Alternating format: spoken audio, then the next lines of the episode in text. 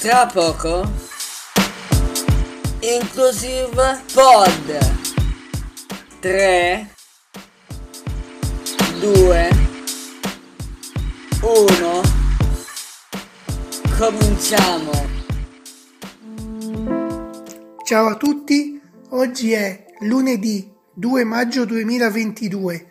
Io sono Omar e vi do il benvenuto a un nuovo episodio di Inclusive Pod, il podcast di Alice, Associazione Lodigiana per l'inclusione sociale. Prima di iniziare, permettetemi di fare gli auguri alla nostra presidente Silvana in occasione del suo compleanno. Ma passiamo ora agli articoli che troverete oggi sul blog. Troverete un mio articolo in cui vi racconto una mia esperienza vissuta a fine aprile presso l'oratorio di San Bernardo di Lodi e che ha combinato la solidarietà e i motori. Martina invece vi parla della brutta esperienza vissuta da alcuni ragazzi disabili che sono stati fatti scendere dal treno pur avendo i posti prenotati e Ruggero vi parla della fiction Rai a muso duro dedicata ad Antonio Maglio, un medico che capì l'importanza della, dello sport nella riabilitazione delle persone con disabilità. Io invece continuo ricordandovi che da ieri in Brasile si stanno svolgendo i giochi Deaf Olympics riservati a persone sorde. Per quanto mi riguarda è tutto e ora lascio la parola a Martina. A te Martina. Ciao a tutti, sono Martina, grazie mille Oma per la parola. Oggi nel mio podcast vorrei parlarvi di un bar della catena statunitense BT e Bo, gestito integralmente da persone con disabilità. L'idea è stata una coppia di, di imprenditori in onore dei due figli più piccoli, che hanno messo numeri down grande esempio di inclusione lavorativa, molto più notata di caffè. E questo è il motto di Betty Bo, una piccola catena americana di caffetterie che impiega più di 200 persone con disabilità intellettiva. La compagnia è nata nel 2016 a Wilmington, nella Carolina del Nord, da Stone Amy e Ben Wright. La coppia ha fondato Betty e Bo Scoffy il numero dei due figli più piccoli, che hanno messo in down. Una sfida che oggi si è rivelata vincente, visto che Bittibo continua a crescere, con la prossima importante apertura del programma Washington. L'azienda, di fatti, inaugurerà presto un punto vendita a Georgetown, storico della capitale. Le caffetterie BTBO sono al momento attive a Charleston, nella Carolina del Sud, a Savannah, in Georgia, e ad Annapolis, in Maryland un movimento per i umani da vestire da caffetteria. Così i fondatori amano definire BT Boss Coffee. Se ogni azienda si impegnasse semplicemente ad assumere una persona con disabilità, non solo la cultura aziendale cambierebbe in meglio, ma le persone con disabilità su un posto di lavoro inizierebbero a diventare la regola, non l'eccezione, ci ha spiegato la fondatrice Amy Wright.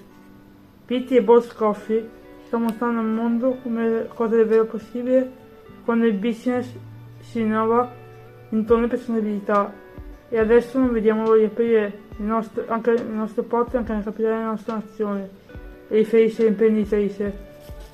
Le caffetterie, gestite quasi interamente da disabilità intellettiva, stanno effettivamente cambiando radicalmente il modo in cui la società percepisce i disabili e il loro contributo alla comunità. Da Betty Bo sottolineano i proprietari, la disabilità non è semplicemente accettata, piuttosto celebrata. Intanto i progetti di espansione sono molto ambiziosi. L'obiettivo è quello di aprire 100 punti vendita nei prossimi 6 anni e le richieste all'impiego del mondo non mancano. Anzi, i Bright raccontano di essere talmente sommersi, visto che che tra le persone con disabilità intellettiva l'indice di disoccupazione arriva all'80%. D'altra parte, un punto fondamentale nella visione degli imprenditori è quello che, è quello che riguarda i profitti. Disabilità non significa carità, puntualizzano. Piuttosto è possibile gestire con stesso si facciano di tale dice riempire per scusabilità. Siamo giunti al termine di questa puntata del podcast, dedicata alla fantastica esperienza di inclusione lavorativa nell'ambito della catena di consigli statunitensi BTBO. Con l'augurio che questi straordinari esempi di inclusione possano essere sempre più numerosi la mattina di tutta la prossima. La sua parola Ruggero.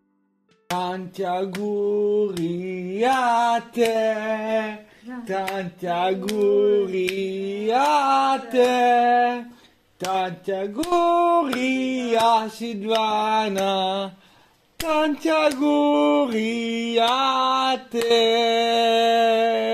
Allora, oggi è la tua festa, oggi compi, vabbè, non diciamo quando. Ma dillo, dillo, dai. su. 70 anni, Bravo. tondi tondi. Tondi, tondi. Allora, oggi è anche la giornata dei blogger, quindi oggi vorrei giocare con te facendo una chiacchierata con delle parole. Allora, tu dove sei nata? A Lodi. Mm. In una parola sola devi descrivere la tua infanzia. Soddisfacente. Ecco. La stessa cosa con il rapporto che avevi con i tuoi genitori e magari come è cambiata negli anni, quindi magari due parole per descrivere la- il rapporto che avevi con i tuoi genitori. Rapporti buoni, sempre nel rispetto di loro due anche nel corso di tutti gli anni fino a quando non ci sono stati più. Come si chiamavano? Il- mia mamma Cesarina e mio papà Romeo.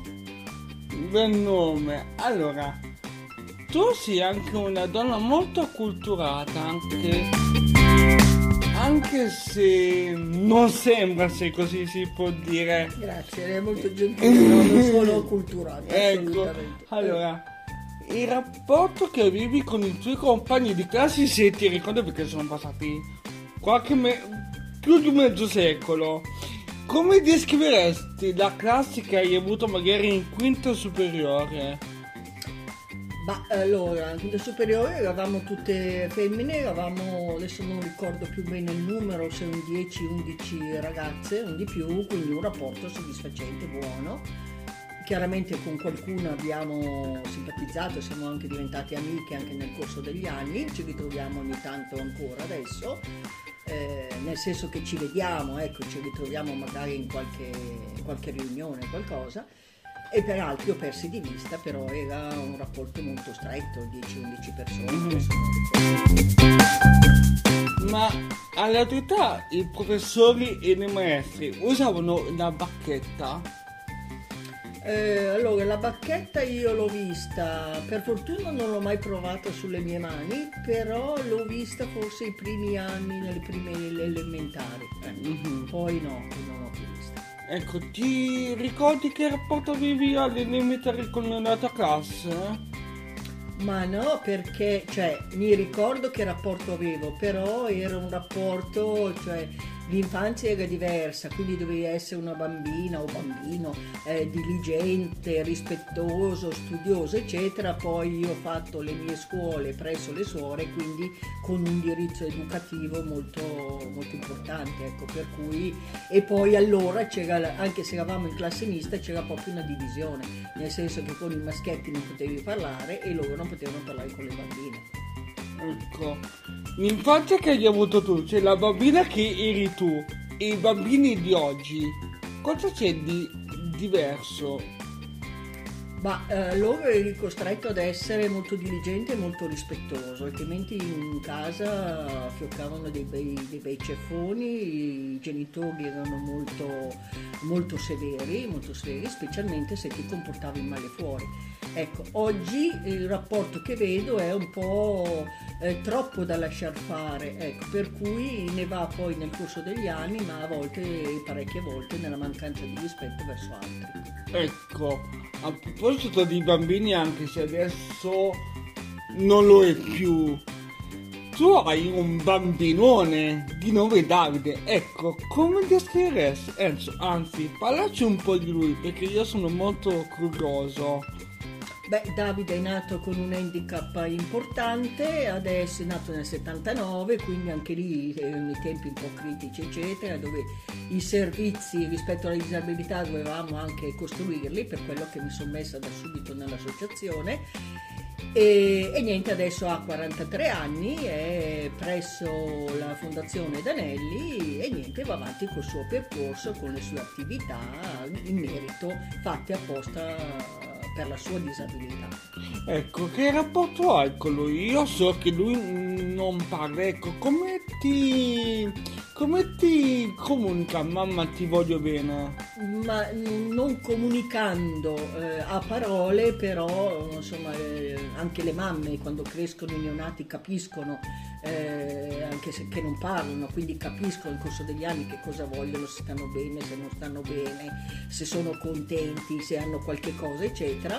Diciamo che il mio adesso ha l'età eh, va verso i 43 anni, quindi diciamo che è da 43 anni neonato, tra virgolette, nel senso che ehm, comunque si riesce a capire perché. Mm-hmm anche se non parla, dimostra in vari modi le sue, so, la sua sofferenza, piuttosto che la sua allegria, eh, piuttosto che so, la sua, eh, se qualcosa non gli va, eccetera, eccetera. Ecco, lo, lo comunica con gli occhi, con l'espressione del viso o con qualche verso non avete mai litigato? Cioè, io con mia mamma litigo, ma tu con Davide non hai mai litigato? Anche eh se... beh, Davide è una bella testa dura e io da mamma un po' severa come sono e forse anche dall'educazione che ho avuto, sì sì sì, litighiamo diverso, lui mi mostrava i pugni anche se non poteva eccetera e io alzavo la voce. Ecco, mm. c'è un rapporto proprio madre-figlio, eh, io non ho mai tenuto conto della sua disabilità, cioè il discorso Benissimo, poverino per me non esiste. No, no, io ho sempre trattato mio figlio come se fosse una persona normalissima. Tu hai appena parlato che sei entrato dagli anni 70 nell'associazione ALA, che poi è diventata recentemente l'ALIS. Ecco, che rapporti hai con i componenti di questa associazione, con Nadia, con, con noi del blog? Allora, benissimo, perché io sono entrata negli anni, dunque mio figlio è nato nel 79, io sono entrata intorno agli anni 80, l'associazione era nata nel 78 e allora questo gruppo di genitori doveva creare i servizi che ci sono adesso sul territorio e che i genitori più giovani hanno la fortuna di avere. Poi dopo un servizio può andare bene, non andare bene, può essere contestato, può essere criticato, eccetera. Però la fortuna è avere dei servizi, cosa che noi invece abbiamo dovuto costruire dalla base. Quindi, oltre che a un discorso di amicizia eh, fra i genitori, è stato proprio un discorso di collaborazione, ma collaborazione stretta stretta, perché dovevamo creare delle cose per i nostri figli. E adesso va, va, bene, ecco, un po' meno con i ragazzi del blog perché mi, mi rompono parecchio, no scherzo, scherzo, eh, Ruggero, scherzo, Martina e scherzo, ma eh, niente, no, dico che mi trovo bene, io poi sono una persona che non sono rancorosa. Ecco, no, ma, ma, non solo rancorosa, ma nel senso che sono aperta a tutti, ecco. Quindi, molto affettuosa, perché ecco, prima io e lei ci passavamo sempre. Ecco, molto affettuosa, esatto, chi mi chiede l'affetto io glielo do, non sono una che dimostra molto con abbracci e abbracci, però insomma si può dimostrare con altre cose. È molto affettuosa Silvana.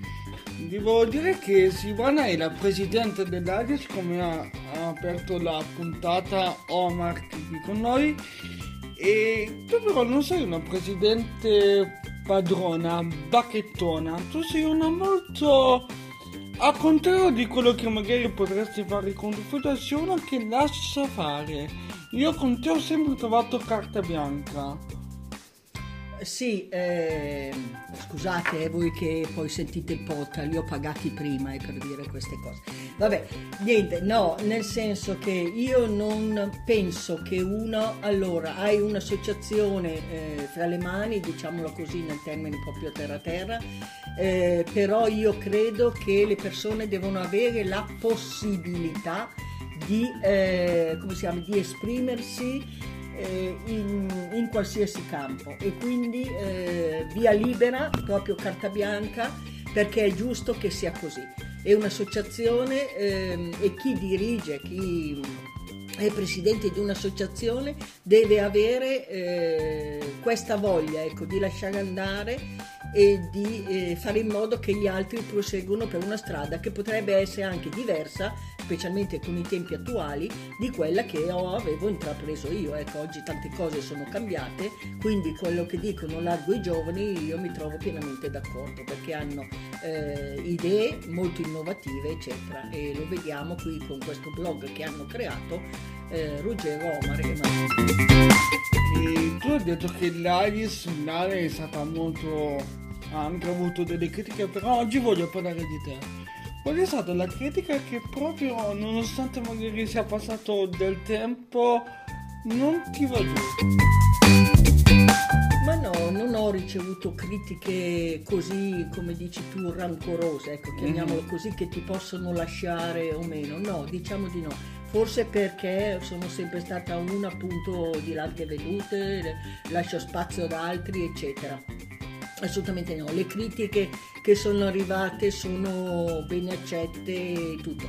Ecco, l'unica cosa che eh, mi dà, eh, ma questo me lo dà ancora adesso, un po' di fastidio se uno eh, ci paragona ad associazioni che hanno magari all'indietro una struttura molto, eh, molto corposa, molto grande, eccetera. Noi siamo comunque in Lodi, siamo, eravamo una delle più grosse associazioni che si erano create nel 78, adesso siamo un'associazione cosiddetta normale che sta benissimo assieme agli altri e cerca di lavorare in rete il più possibile, anche se purtroppo l'80% delle volte facciamo fatica a mettere in pratica quello che pensiamo. Devo dire che qui al Mosaico, come presumo nell'Alice, c'è una parola che distingue qualsiasi persona e qualsiasi organizzazione, ovvero la parola umiltà. Tu sei davvero una persona che nonostante te lo puoi permettere, perché te lo puoi permettere, non ti sei mai vantata di niente e di nulla. Poi ovvio, dire io faccio quello, io faccio quell'altro, ok, però in modo umile in modo educato. Sì, ma bisogna essere umili, nel senso che quando si fa qualcosa di, di buono e bello che c'è un riscontro dall'altra parte ci gratifichiamo tutti. E quindi tutti ci esaltiamo perché dici ah cavolo meno male qualche cosa siamo riusciti a fare eccetera. Però dalla gratificazione ad esaltarsi a come i primi della classe non mi è mai piaciuto. Anche perché ci sarà sempre un primo della classe più bravo di noi. Ecco noi dobbiamo renderci conto che non dobbiamo metterci su un piano io sono più bravo di te o meno perché troverai sempre quello più bravo di te.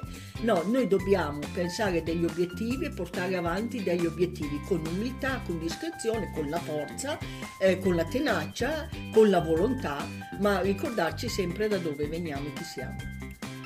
Due parole, descrivimi eh, la, il complimento che ti ha fatto più piacere. Eh, allora, non è un complimento, ma è l'accoglienza che ho eh, proprio con voi ragazzi, cioè l'accoglienza che voi mi date quando io arrivo per me è il più grosso complimento che possa esserci. E grazie di questo. Mm-hmm. Qual è il tuo sogno nel cassetto che vorresti realizzare? Diventare ricca, scordatelo. Però se vuoi sognare in grande, sogniamo in grande. Ma io ogni tanto qualche gratta e vinci lo faccio, ma più di 2 mm. euro non riesco a beccare quando li becco. Per Quindi, tentare non nuoce. No, ecco, allora, poi con tanti ricchi che poi vediamo che si perdono, l'animo diventa diverso, no, non mi va assolutamente. No, allora, diciamo che sogni del cassetto no mi piacerebbe, ma non è una, una, frase proprio per parlare, mi piacerebbe che questa associazione, che io spero adesso che altri genitori pian pianino con il tempo riescono a portare avanti, continui a rimanere un punto di forza nella città per la tutela delle persone disabili. Perché guardate, non è un punto e un tanto dire, ma chi ha figli con una certa disabilità, il primo pensiero è questo. Io avendo un figlio con delle disabilità, il mio sogno è questo, insomma che io ho fatto, ho faticato e, e, ho cercato di portare avanti nel più possibile assieme ad altri genitori degli obiettivi, ecco spero che chi va davanti non, non faccia che urlare questo, ecco, ma continui a portare avanti il discorso di tutela delle persone con disabilità. Da mia parte di solito è breve, ma oggi c'è stata proprio un'eccezione, quindi mi sono allungato e chiedo scusa se magari ho, ho dilungato un po' troppo la mia parte. Io vi saluto, auguro ancora a Silvana e Grazie. noi vi diamo appuntamento alla prossima. Grazie a tutti voi.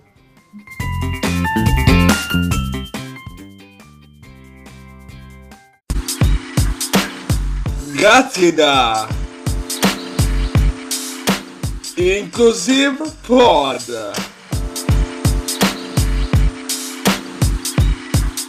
Bye bye.